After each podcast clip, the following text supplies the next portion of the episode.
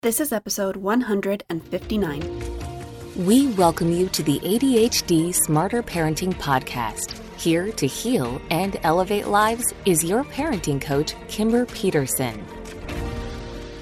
Happy almost Halloween. This is Kimber, and I'm your host with Smarter Parenting. Welcome back to the podcast. Today, we're going to be talking about Halloween safety. Now, when we go over this and we talk about our Halloween safety, we're going to be talking about three different things. One is setting some expectations and preparing yourself beforehand. Another is how to use preventive teaching with your child to implement your expectations. And then three is some suggestions and different tips of things that you could try practicing. In my years of working with kids and families, I've actually learned that there's a lot of things that we overlook. and if we just prepare for them in advance, then it can make our Halloween experience a lot smoother, happier, and safer. In today's podcast, we are not going to be going into COVID safety practices, as we'll be talking about general safety. If you're looking for more COVID safety tips, please refer to the CDC's website where they have listed off some Halloween safety and healthy tips. So, the very first thing that we're going over today is setting and clarifying your own expectations for Halloween. Now, this is really important because as parents, we can often start to get in the busyness and the hustle and bustle of life, and we overlook the importance of taking the time to pause and consider what our own expectations are. There are some times when we as parents have different expectations than the other adults that we're coordinating with, like our co parents or our spouses or our children's extended family. Maybe grandparents are joining. You know, there's other people that are involved in the occasion. And so it can be really important for you to just pause, establish your own expectations, and then communicate and clarify those with those around you. Additionally, we can also have skewed expectations, right? I, I might have expectations for this long, drawn out, extensive trick or treating experience that's going to cover, you know, half the county. But in reality, my three year old can't handle that. And so taking the moment to pause, consider what my expectations are might bring forth some reality checks for me. I'm a great example of this. So, uh, one of my first Halloween experiences with children was when I was a foster parent to boys between the ages of about 6 and 13. So, I had a really fun age group of kids, but I didn't have any of my own biological kids. So, we hadn't done the little Halloweens, you know, building up to the longer Halloween with older kids. And so, in going through and setting some of my expectations and some of my excitement for the holiday, my husband and I were able to talk about it and kind of determine, you know, who can handle what, how are we going to have, um, you know, different plans lay out. We had kids with a variety of different diagnoses and different things that we needed to be sensitive to. So all of our kids had experienced trauma, and that was part of the reason why they were placed with us. And so we needed to be really trauma sensitive. We also needed to be very aware of our different um, kids' capacities. So my six year old could probably go all night and outlast me in trick or treating. But I had an eight year old as well that was on the autism spectrum, and he had a much harder time staying on that same activity for the whole time. He struggled with some regulation things, and we needed to be prepared for him to have breaks or to have somebody go back to the car with him or those kinds of things that would just make the experience a little bit smoother. Now, I'm not going to pretend that that first Halloween was flawless and it went so smoothly. We did have some hiccups, but it went so much more smoothly because we communicated and clarified some of those expectations and contingency plans beforehand. So, in order to really set your expectations, a couple things that you can do are drive the route that you're planning on going for Halloween. Kind of get an idea of what the neighborhood looks like. And this is a great time to bring your kids along and to show them the same thing. It's good for them to see the homes in the daylight and to know some of the paths and the sidewalks and things that you'll be walking on. You can also point out some safety hazards. So, on that first Halloween, we trick or treated an area that was partially under construction. And so, we talked about areas that were off limits for trick or treating and making sure that our kids were really clear on the fact that, you know, this chunk of sidewalk is out of commission. And so, we're going to go around that. We're not going to go through all of the construction. We're going to take this path that goes in a different direction. You can also walk the streets and try practicing crossing the roads during the daytime, making sure that it's a safe area and that your kids understand the expectations of what to do. Doing that in the daylight can actually bring a lot more confidence and comfort when you're doing it at nighttime. And then finding an area that you want to trick or treat at with houses that you can safely walk between. Um, so finding a nice neighborhood or a cul-de-sac or something that um, you feel comfortable taking your kids around to. Now, in addition to scoping out the area, you can also walk through with your spouse or co parent or friend or family member, whoever's going with you for trick or treating, and talk about different expectations as far as timelines. When are you going to feed the children? What are they allowed to do? What are you comfortable with them eating while you're out? Are you okay with them trying the candy? Are you not okay with it? And just really getting some clear boundaries on what you're okay with and what you're not okay with. Parental boundaries are so important, and it's really critical that you establish, communicate, and maintain the boundaries that you have established with your children. It's also so important to give them an opportunity to establish and communicate and maintain boundaries with you and other adults. And so, teaching your kids how to have a voice to do that is really critical, especially in these experiences where they are more vulnerable. There's scary things that are going to come up or things that are going to make them uncomfortable. And how do they say no means no? Or how do they let you know that they're done or they're tired or they're not wanting to do this anymore? Some kids can come across those things really comfortably, but a lot of kids really struggle with it and they don't know how to respond or to react. And so we see that a lot in behaviors and tantrums and other things where we could have communicated with them and let them know how to communicate with us. And so that's what we're going to try to accomplish here. So, as one of the many things that you can practice with your child for Halloween safety, the practice that I'm going to go through and give you an example of is about teaching your child how to set that boundary. So, when it's Halloween time, this is a great time for kids to explore, to be creative, to be imaginative, but it's also a really vulnerable time for them to be scared or intimidated or uncomfortable. Sometimes kids will feel slightly uncomfortable and they might need some push or some support, and that's okay for us as parents to help guide them along. Maybe they're a little intimidated by that house that has the really spooky decorations and the loud music, and so they're hesitant to go up to it. And so I, as a parent, might prompt them or encourage them to go ahead, it's okay, I'm right here. Now, when I do that, my child might be reluctant or say, I don't think so, or no, because they're still trying to decide and figure out what their boundary is. Once my child's decided, no, my boundary is I'm not comfortable going to that house, have them have a word or a statement or some way to communicate with you that no means no, that they're really clear on the, the fact that they don't want to go up to that house and that that's okay. And you can treat that safely and let them know that that boundary is okay. So, the way that my children do this is by saying no, thank you. So, when my kids say no, they might say no a lot of times with peers or other adults. Um, but maybe it's laughing, or maybe it's, no, don't tickle me, and they really want more tickles. But when they've really had that boundary and they want it to stop and be done, then they say, no, thank you. And that is our line where we don't cross it. And so, although no sometimes may be questionable to a lot of people and other children that they're playing with, no thank you and giving space is a way for them to communicate that that's really not what they're wanting. So, if I took my children trick or treating this weekend, then I would give them the opportunity to try out new things and I would encourage them to try the spooky house or to walk with me and hold my hand and try the spooky house. And if they said no or were hesitant, I might give them some space to think it through or to change their mind if they'd like to. But if they say no, thank you, then we're going to move on to the next house and that's the boundary that they've set.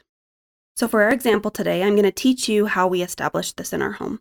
We used the tool of preventive teaching. And if you're a frequent follower on our Smarter Parenting podcast, and you've heard podcasts from me, you know that I use this skill all the time.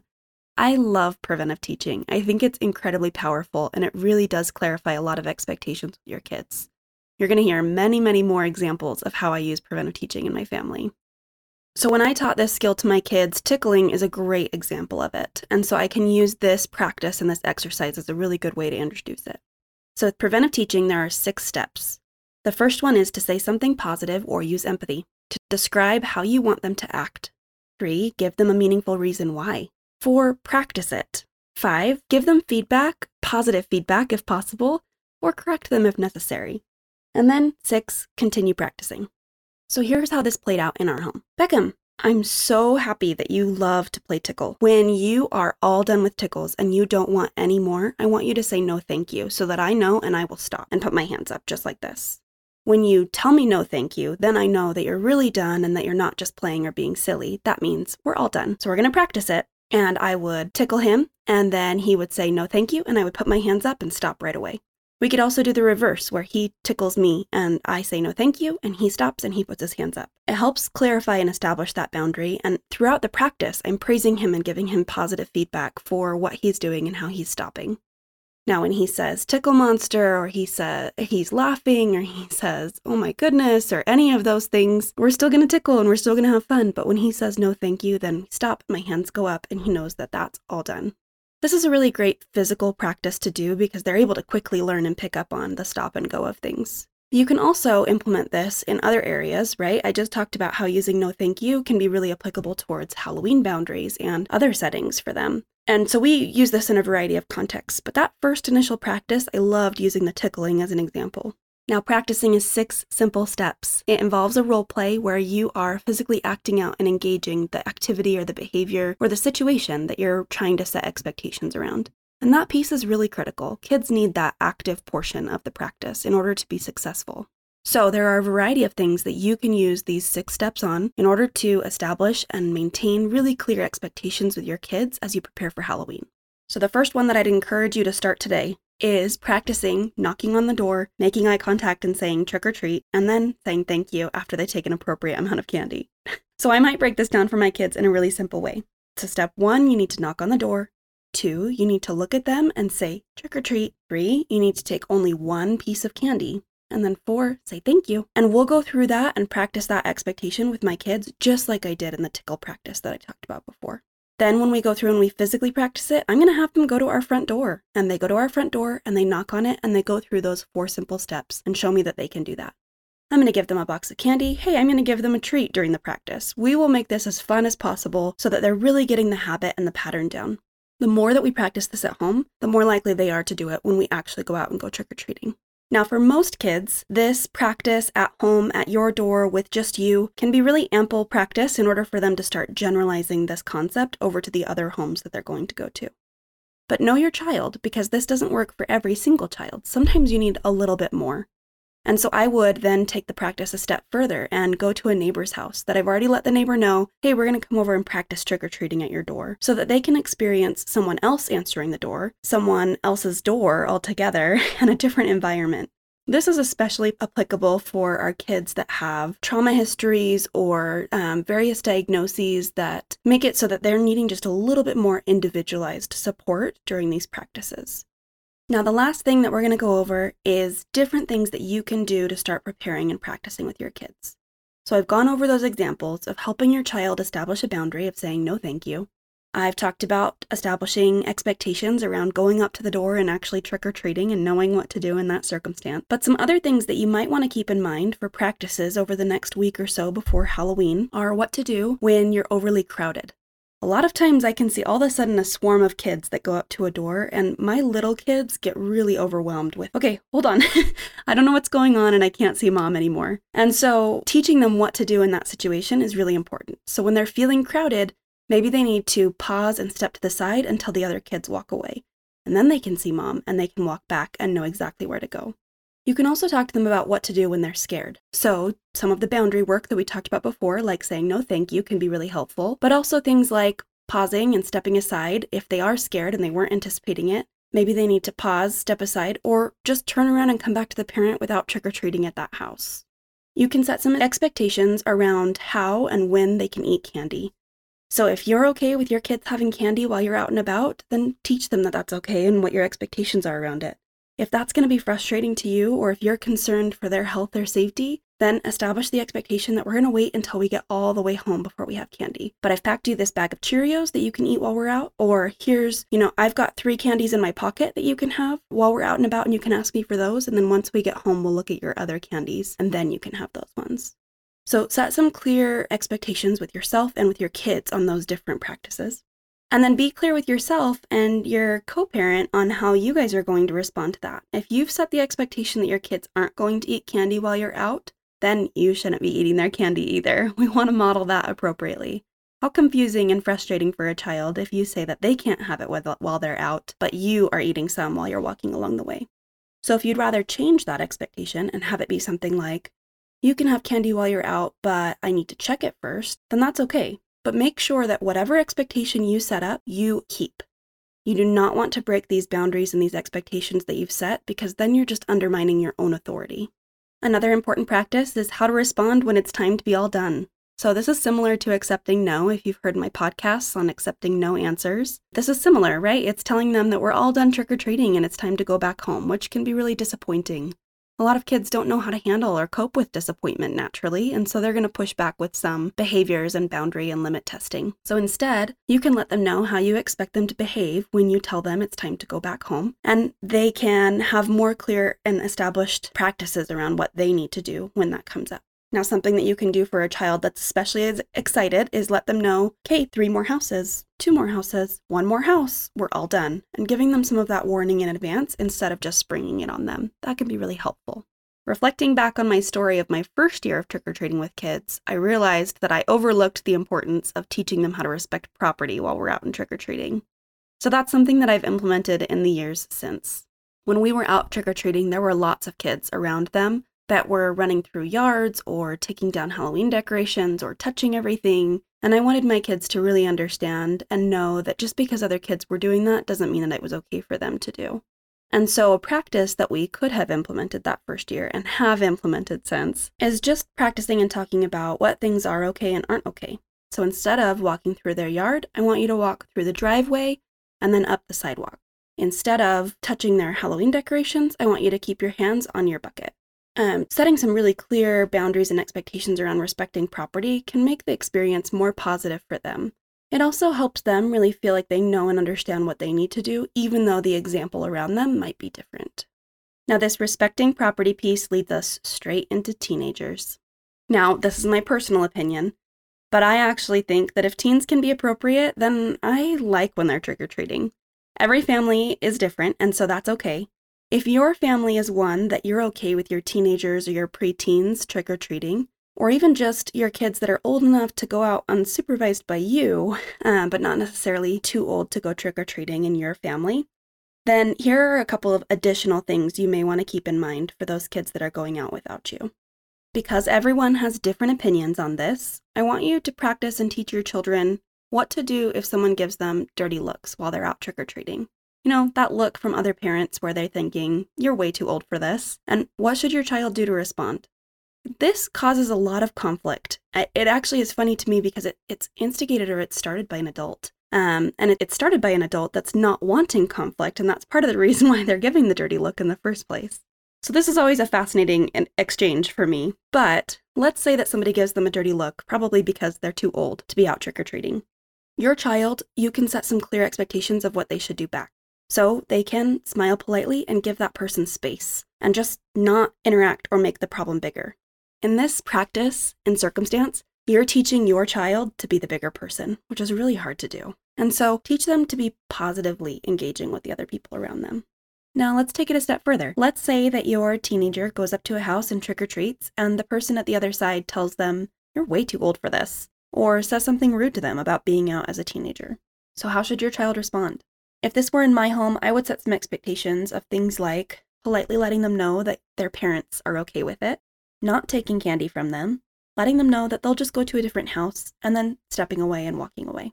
If you want your child to positively interact with the adults around them while they're trick or treating, then you need to really clarify and set these expectations for these moments or instances that may be confrontational.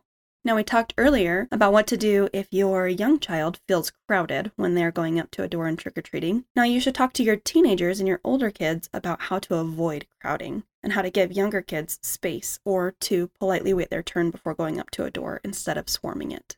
When your child is unsupervised, set some expectations around making a plan and sticking to it. Maybe you guys have driven that path, right? Like we talked about at the very beginning of the podcast. You've gone around that neighborhood, you know exactly where your teenager is going to be trick or treating, and they've scoped it out in the daylight and they know what it looks like too. So teach them about making a plan and sticking to it, and then what to do when someone tries to change the plan. What happens when somebody suggests, let's just go somewhere different, or I don't like this neighborhood anymore, or let's go over to my house? What are you okay with, and what are you not okay with, and how should your child respond? That might be something as simple as a no, or it could be something as easy as calling your parent to check in because you can't figure out what every single option might be when, that comes up. Talk to your unsupervised kid about what to do if someone invites them in their home or their car, and then what to do if they're offered illegal or unapproved substances.